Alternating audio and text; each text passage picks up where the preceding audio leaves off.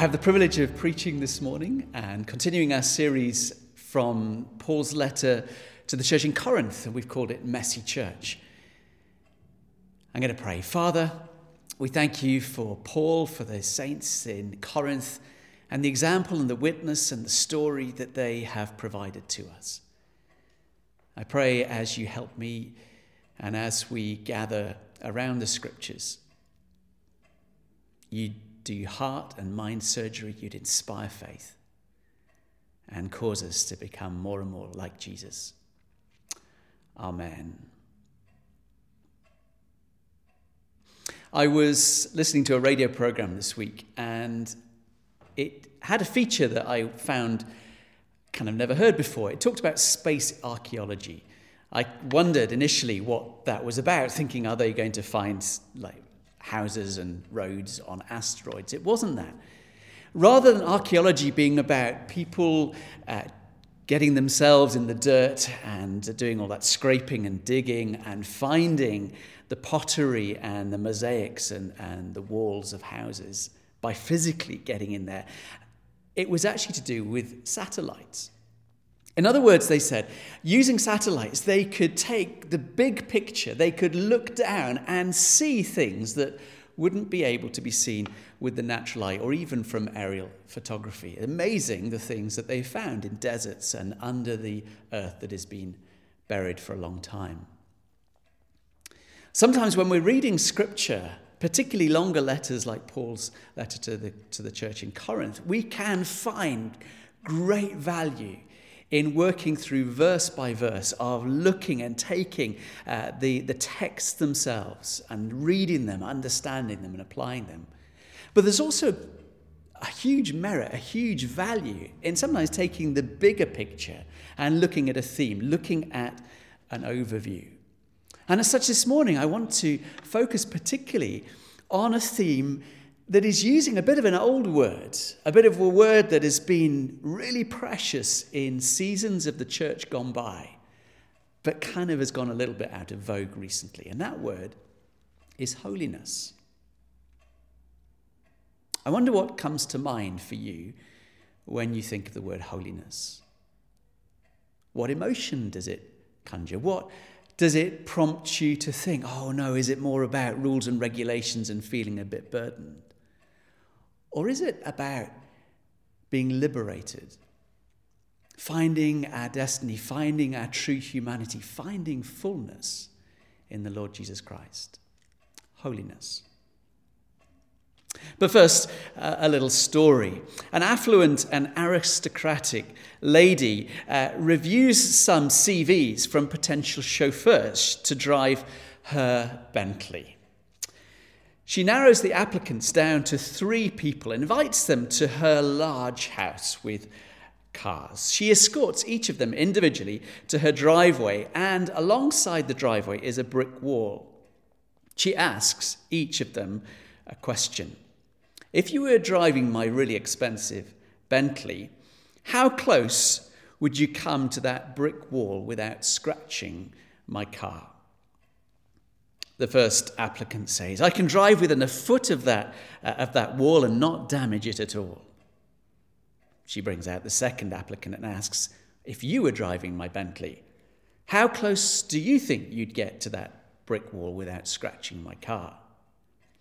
He looks at it, looks at the car, looks at the angles, and says, Well, I think I can drive within six inches of that wall and not damage your car. She beckons over the third applicant and says, If you're driving my Bentley, how close would you come to uh, that brick wall without scratching my car? The third applicant doesn't hesitate and says, Mom, I don't know how close I could come to that wall without damaging your car, but if I was driving your car, I would stay as far away as possible from the wall so as not to damage your car. Guess who got the job? When we think about walking with Jesus, about holiness and the converse of, of holiness, of sin, of temptation. So often the point is not how close you can get to sin or into temptation without getting scratched, but actually the converse to stay as far away as possible. Someone phrased it like this The mark of a saint isn't perfection, but consecration. A saint is not someone without faults, but rather someone who has given themselves without reserve to God. Holiness. I want us to focus on some scriptures that Paul writes to the church in Corinth, that church that he's planted, that church that he's contended for, those people that he knows by name and loves and is eager for them to grow in maturity in the ways of Jesus and the ways of the Spirit. And in that letter, this overview, it's easy to lose sight of the fact that part of what he wants is holiness, godliness, integrity, Christ likeness in his people, in the church, in metropolitan, cosmopolitan Corinth. So, in 1 Corinthians chapter 1, verse 2. To the church of God in Corinth, to those sanctified in Christ Jesus and called to be his holy people, together with all those everywhere who call on the name of our Lord Jesus Christ, their Lord and ours. And in verse 30, it is because of him that you are in Christ Jesus who has become for us wisdom from God, that is, our righteousness, holiness, and redemption. And in chapter 6, and that is what some of you were, but you were washed, you were sanctified, you were justified in the name of the Lord Jesus Christ and by the Spirit of our God. Throughout the letter, Paul is re emphasizing and focusing the church on Jesus, the author and perfecter of faith. That's stolen that from Hebrews. But he's wanting to tell them that those who are called, those who believe, are sanctified. In other words, are made holy, holy people, individuals and the people together, with those everywhere who call on the name of Jesus. The part of the purposes of God through Jesus Christ are to make a holy people. A resonance right back to Exodus when God gathers his people on the Mount of Sinai and says, I am a holy God. Will you be a holy people? Yes. Out of the grace of God in rescuing them out of Egypt, they say, Yes, that's who we shall be. Chapter, in verse 30 of chapter 1, that we're told that Jesus is our righteousness, is our holiness, is our redemption. And chapter 6, verse, verse 11, that you were washed, you were sanctified. There's that word again. You're justified in the name of the Lord Jesus Christ and by the Spirit of God. That when we talk about holiness, it's not a do and a don't list. It's actually the inheritance and the calling and the living of who we now are in Jesus. Why? Because we're born again. Why? Because in 2 Corinthians he said, The old has gone, the old creation, the old ways, the new has come. We are new creations in Jesus Christ.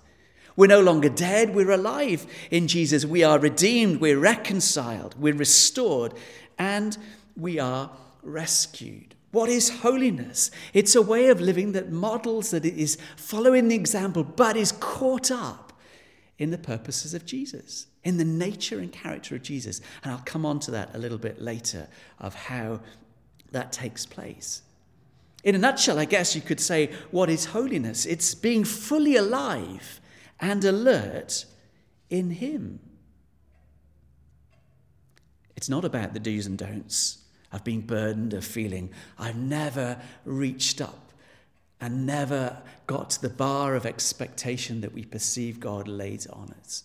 That's the place that we are without Jesus. We can never achieve God's standards. That's why we need a rescuer, a savior, one who will let us be born again and pays for our sin, dies in our place. But when we believe in him, the Holy Spirit comes to live within us. We become his followers. And now we have the privilege of walking in his ways. Holiness, it seems, has gone out of vogue, but actually is the calling of every believer.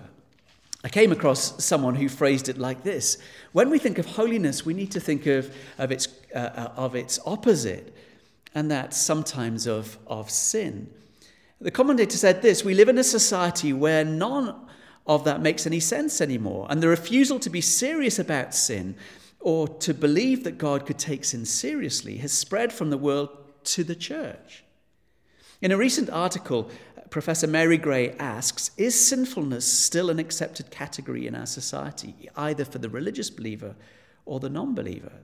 And she goes on to report that in uh, a university study from Belgium, they surveyed attitudes to sin and guilt of European Christians. 40% of those interviewed admitted they'd never experienced any feelings of regret about their actions. in the messy church of Corinth, Paul, from the outset, paints the picture and says, You belong to Jesus, that you are now in him, that you're sanctified and made holy, entirely the initiative of God. And now comes walking with him authentically not fake. It's about love. It's about love in following Jesus, not simply about rule keeping, of thinking, I've got to, I must. This is constraining. Actually, love and following Jesus calls us into freedom. That as Paul saw the passionate faith of the believers in Corinth, he was so encouraged. But he recognized in them that that faith, that loyalty, that love for Jesus wasn't going deep. That Paul was really startled when he looked at their example in the church about their lives and their living we heard earlier on in the chapters there were divisions, there was hostility, there was kind of like factions opposing, maybe arguing, undermining, finding, and seeking to form cliques of who was the top dog, the upper hand, who was in the ascendancy, and who should be put down, maybe involving unkindness. In chapters 5 and 6, he goes on to address some really deep issues of immorality that had taken root in the church, and everyone seemed to tolerate it.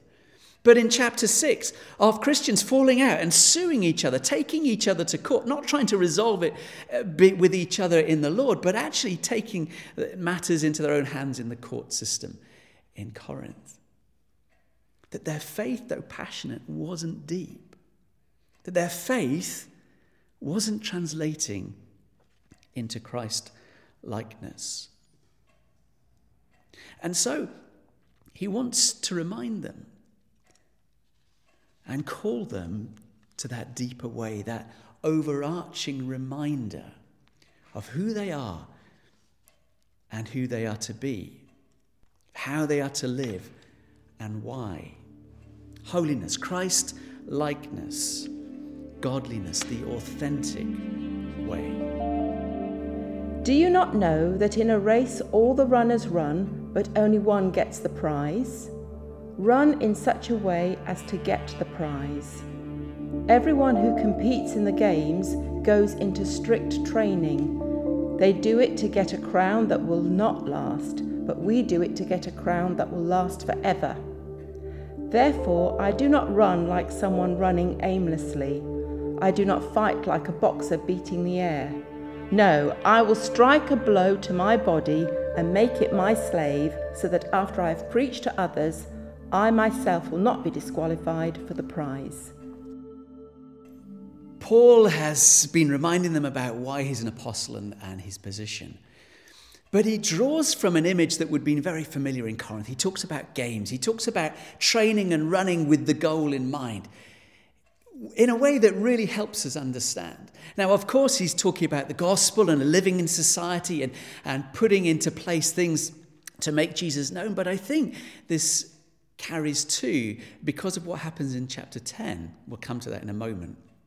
About running the race, about constraining ourselves or training ourselves or living in the way that is entirely consistent with the goal in mind. In walking with Jesus, we train ourselves, we live in a way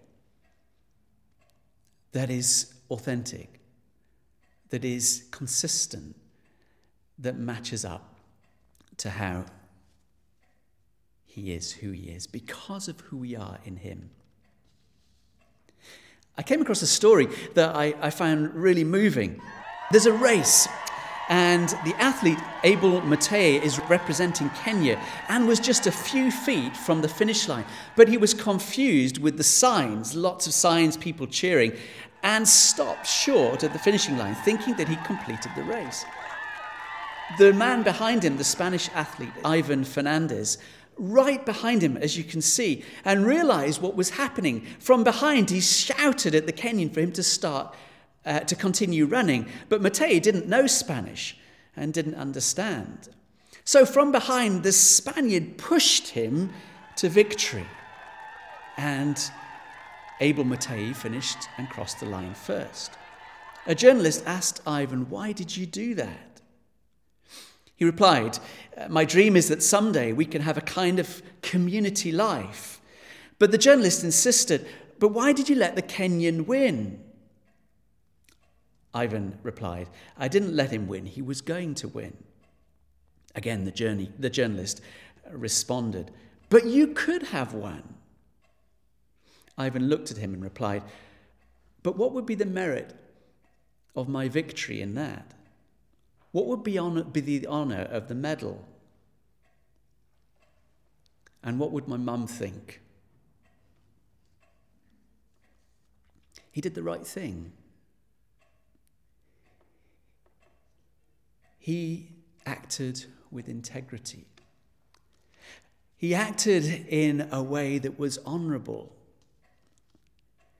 That Paul is saying in our Christian living, in the freedoms that we now have, in the fullness of the gospel that we have in Jesus Christ, we are now called to walk, to run, to pursue Jesus in godly ways. Now, as I said at the start, the mark of a saint is not perfection, but consecration. That means being committed to. A saint is not someone without uh, faults, but actually who's given himself or herself without reserve to God. That through it all, in this depth that Paul is looking for in the church of Corinth, he's asking for that consistent lifestyle, that consistent mind and heart that says, I will follow the ways of God, that I will implement the ways of God in all of my life, in the messiness of life, not just on the Sunday, but in, in the dealings with other believers in the weekday, and won't fall out, and won't gossip, and won't uh, fracture what God has put together or bring disrepute to the honor and glory of Jesus. He comes first. As Jesus would phrase it, the greatest commandment is to love the Lord your God with all your heart, with all your soul, with all your mind, and with all your body. Someone noticed in the waters around Greenland when the icebergs broke off from the ice sheets that there were some tiny icebergs and others that would tower massive pieces of ice. And as they watched them in the water in the bay, at times the small ones would go in one direction, while these gigantic ones would go in an entirely different way. And they began to think, why is that? And they worked out that the small ones were pushed around by the winds blowing on the surface of the waters. But the huge ice masses are carried along by deeper ocean currents. That we live in a world and a society, in a culture that is immediate and quick, like the surface winds, and seeks to blow us in ideas and principles. What Paul is looking for is depth, rooted and established in Jesus Christ, dwelling and knowing Him and loving Him and journeying with Him, such that we are moved by the deep currents of grace. Holiness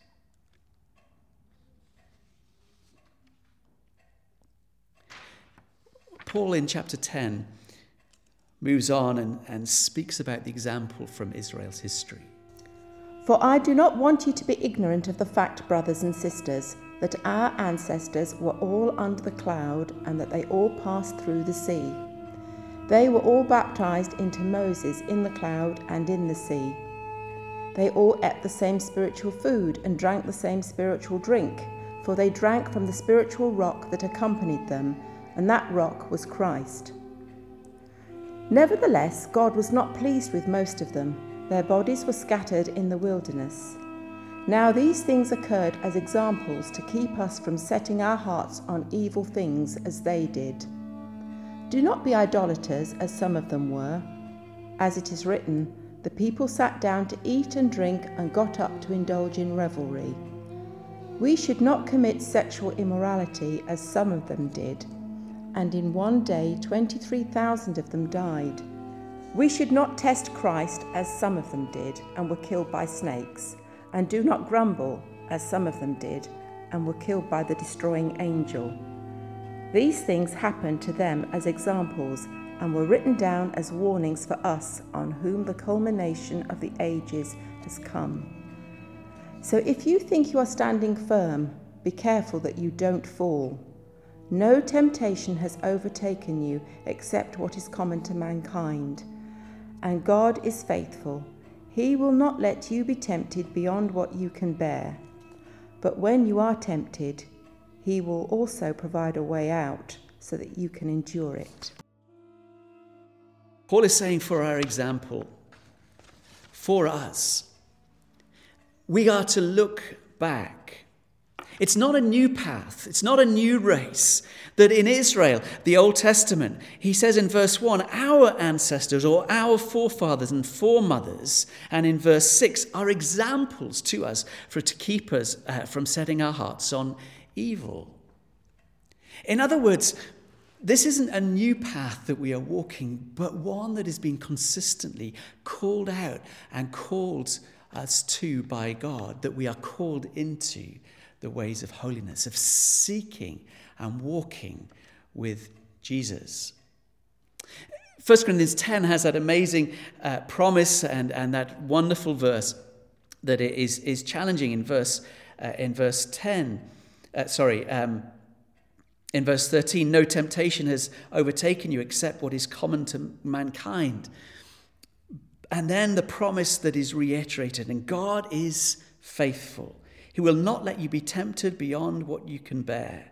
But when you are tempted, He will provide you a way, a way out so you can endure it. In other words, Paul is saying, in these learning of deep ways of being drawn in the currents of grace, we will have trials and we will have temptations. He's, uh, he's highlighted three that of idolatry in the Old Testament with the people of God that is still common of trusting and according power to other things, God calls us to love Him and consecrate ourselves to Him, putting our trust and favor and weight of, uh, um, of worship into anything else is idolatry. Paul says the deep ways avoid that. Paul is clear in chapter 10 about sexual sin. He says that if we fall into that, it doesn't go well Again, that's a very countercultural thing to say, not just in this age, but in the age of Corinth and in every century. Why is sexual sin such a big deal? Well, partly because we are made physically in the image of God. And as Paul has already uh, emphasized in chapter 6, that we are in ourselves as believers now, temples, we are the place where God's Spirit resides. We are holy. And to sin sexually is to damage that, to mar that. But interestingly, the third thing he highlights is that ingratitude, a lack of thankfulness, of doubting his goodness, is also one of these trials and temptations that is common not just to Corinth but to us.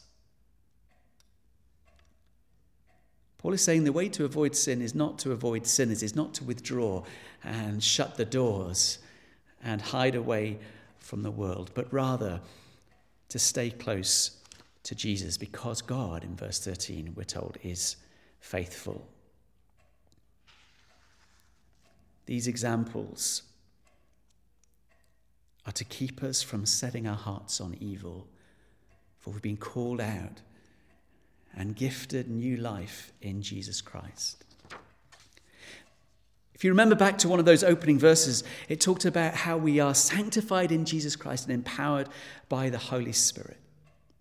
How do we take these steps forward in holiness? Well, essentially, uh, this is what God wants for us to make us holy. He gives us the scriptures with the stories of failure, failing and f- uh, of people falling, but also of success and where people get it right. The scriptures are given to help us, to show us, to lead us, to inspire us, to correct us. I encourage you to read it. But more than read it, he encourages us to practice it. But far more than this, he gives us the Holy Spirit, the holiness expert. He is the Holy One to come and he lives within us, to show us, to lead us, to prompt us, to help us to do every little thing one step at a time. It's a process, yes, but he makes us holy. In closing, just a way of picturing that. Someone phrased it like this Imagine that you are a large ship coming into a river estuary, and you're wanting to get up into the river to a port. Rivers by nature are very difficult to get into and navigate. They have sandbanks and, and channels that one must follow. And the ship's captain doesn't know the river well enough to make it on his own. So he radios ahead and calls for a harbour pilot. The harbour pilot is someone who knows the river just like the back of his hand and can point to the pitfalls and the dangers and the correct way, the true channel that the ship must take to arrive safely. As the pilot arrives on board, the captain says, Thank you for coming, sir. Now, if you could just take the wheel, we'll all be on our way. But the harbour pilot, pilot replies, No, sir, that's not the option. I'm not licensed to take over. I can tell you what I think you should do,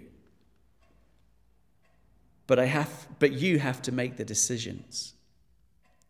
So, in partnership, the captain steers the ship and the harbour pilot makes the suggestions with the insight and the experience and the knowledge that the captain should follow. 20 degrees to starboard here, sir. Slow down for this section.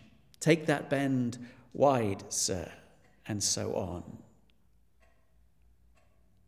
It's up to the captain to make the decisions and take the advice of the harbour pilot who's right besides.